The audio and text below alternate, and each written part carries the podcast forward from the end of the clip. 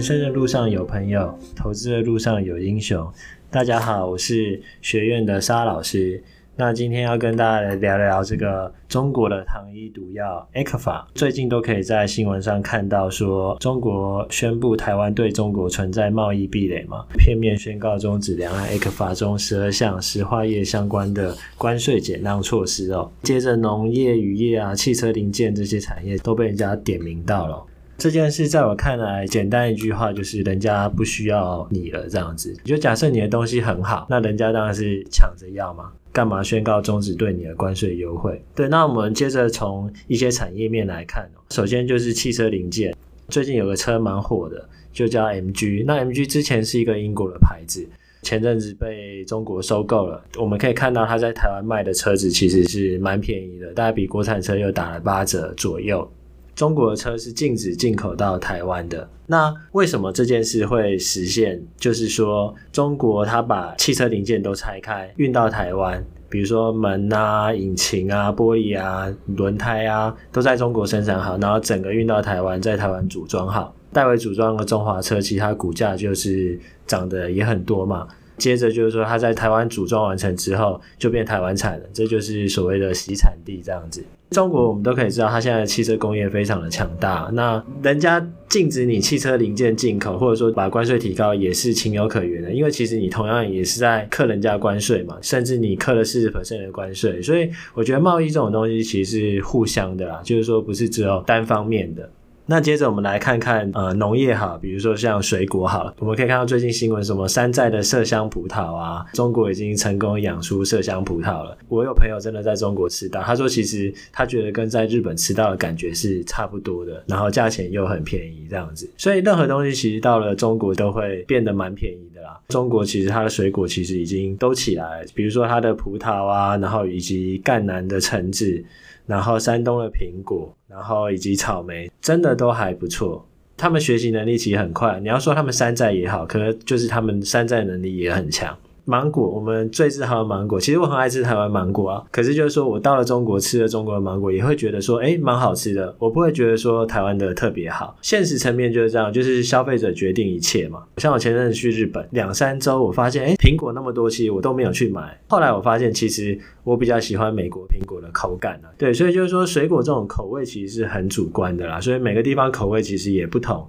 那你要用台湾的口味去说服人家，其实也是很难。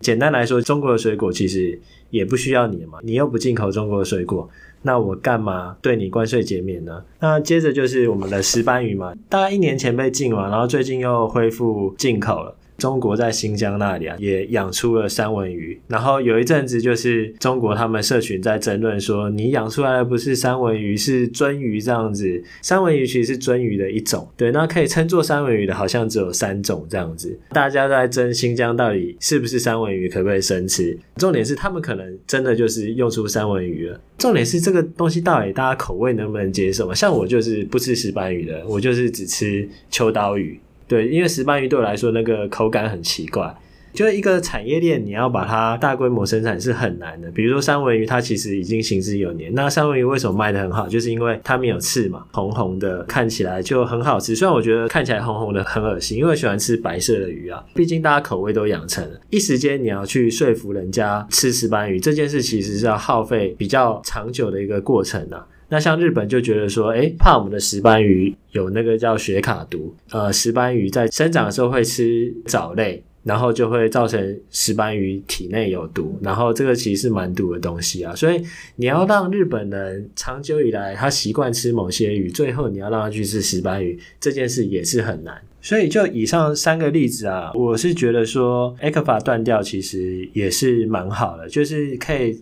直接促进我们的产业的一些转型啊，就让我们更加的有危机意识。不然你一直依赖中国，中国老实说没有那么需要你，可是你又依赖它，最终你就会被它整个吞掉嘛。所以我是觉得我们的产业是需要转型，比如说电动车就是一个很好的机会嘛。以及说，我觉得最明显的一一个例子是香蕉这件事啊，就是我们一直觉得我们台湾香蕉多棒多棒，可是我常常去 Costco 买了一堆香蕉，然后大概放了两三天它就会黑掉，不然就是你刚买来的时候。太深没办法吃，可是你会发现，不管在日本或者在中国，他们的香蕉其实都是有经过特别的处理啊，就是说你买来熟度就是最刚好的熟度，你不会吃下去就是太生或太熟，然后你也不会放个两三天立刻就太烂。我是觉得我们的东西其实竞争力还不够，你与其一直依附人家，不如就断掉，痛定思痛，发展新南向政策，把我们产品销到。愿意买我们东西或者能够欣赏我们东西的地方，而不是只依赖中国。这当然是一个比较长时间的过程。可是我是觉得说，呃，我们台湾是需要做这件事的。成长是需要痛苦的，所以我们要全力支持政府的产业转型，让我们台湾越来越好。